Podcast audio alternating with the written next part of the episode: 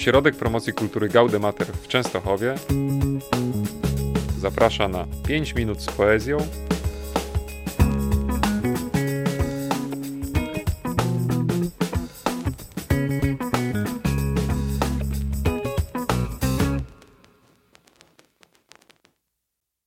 Będą barwy.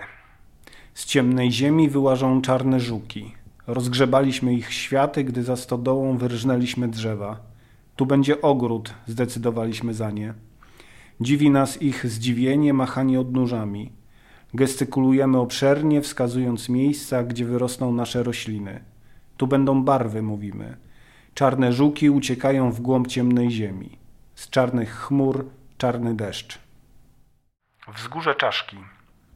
Mój mały syn nie chciał mówić tylko o czaszce owcy. Opowiadał o tym, jak jego but chwyciła długa trawa, o przeprawie przez rów. Stanąłem w rozkroku na obu brzegach i przeniosłem go nad brudną wodą. O wspinaczce na kruchą wapienną skałę i o tym, jak niewielki był nasz dom, kiedy patrzyliśmy na niego ze wzgórza. Poszedłem tam następnego dnia. Czaszka zniknęła, ale tylko po to, żeby wrócić, kiedy pójdzie beze mnie. Będzie sam i będzie musiał mówić. Będę musiał mordować. Zwierzę zżarło zwierzę. Pod stodołą został tylko siwy kształt, jak suche błoto. Nie rozpoznaję gatunku, więc nie znam sprawcy i ofiary. Kot kontra mysz, pies przeciw zającowi. Dostrzegam jeszcze kość o kształcie maleńkiej maczugi. Zaczyna się tu ewolucja, może sam też będę musiał mordować. Trzeba jeść, nabierać sił. Smażę stek z supermarketu. Moje, nasze. Miejsce, raczej bliżej stodoły niż domu. Dzieci stawiają tu proste pieńki, czyli słupki bramki. Ten, kto chce odpocząć, taszczy tutaj leżak. Zastygamy z telefonami uniesionymi jak pochodnie, bo tylko tu można złapać zasięg. Przecinają to miejsce psy i kuropatwy, co migrują nielegalnie między dziurami w płotach.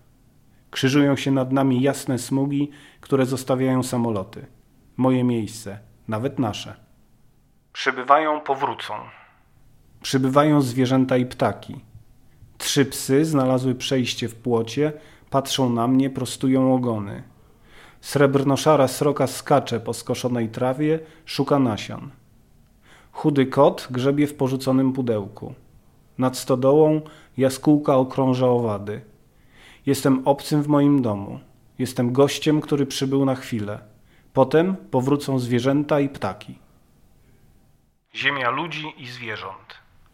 Wzdłuż drogi do sklepu za wzgórzem są las, zagajnik i stary kamieniołom, którym nie trzeba sztucznego światła, więc kiedy w nocy z za wzniesienia wyjeżdża samochód, wtedy wszystko poza reflektorami przestaje nagle istnieć. Inni, bo ja tu bywam raczej dość rzadko i ciągle zapominam się zaopatrzyć, chodzą na zakupy z małymi latarkami. Blade światełka kołyszą się płynnie w dziwnej odległości od nawierzchni. Z daleka kojarzą mi się z jednookimi potworami z mało znanej mitologii. W końcu kupiłem i przywiozłem latarkę. Wszedłem w ciemność, skierowałem snop na las. Pomiędzy pniami zajaśniały oczy, zielone skupiska zwartej żywej złości, lecz zaraz się zamknęły i lis, może kot, umknął szeleszcząc z cichym piskiem. Tylko ten błysk, nagły, nie wiem skąd, wątła i martwa błyskawica bez gromu, zawsze tam, gdzie najdalej od trakcji domów. Tylko ten błysk nie jest stąd, z ziemi ludzi i zwierząt, co w ciemności uparcie szukają dla siebie pożywienia. Nazywam się Aleksander Wierny i przeczytałem wiersze z mojego debiutanckiego tomu zatytułowanego Sygontka.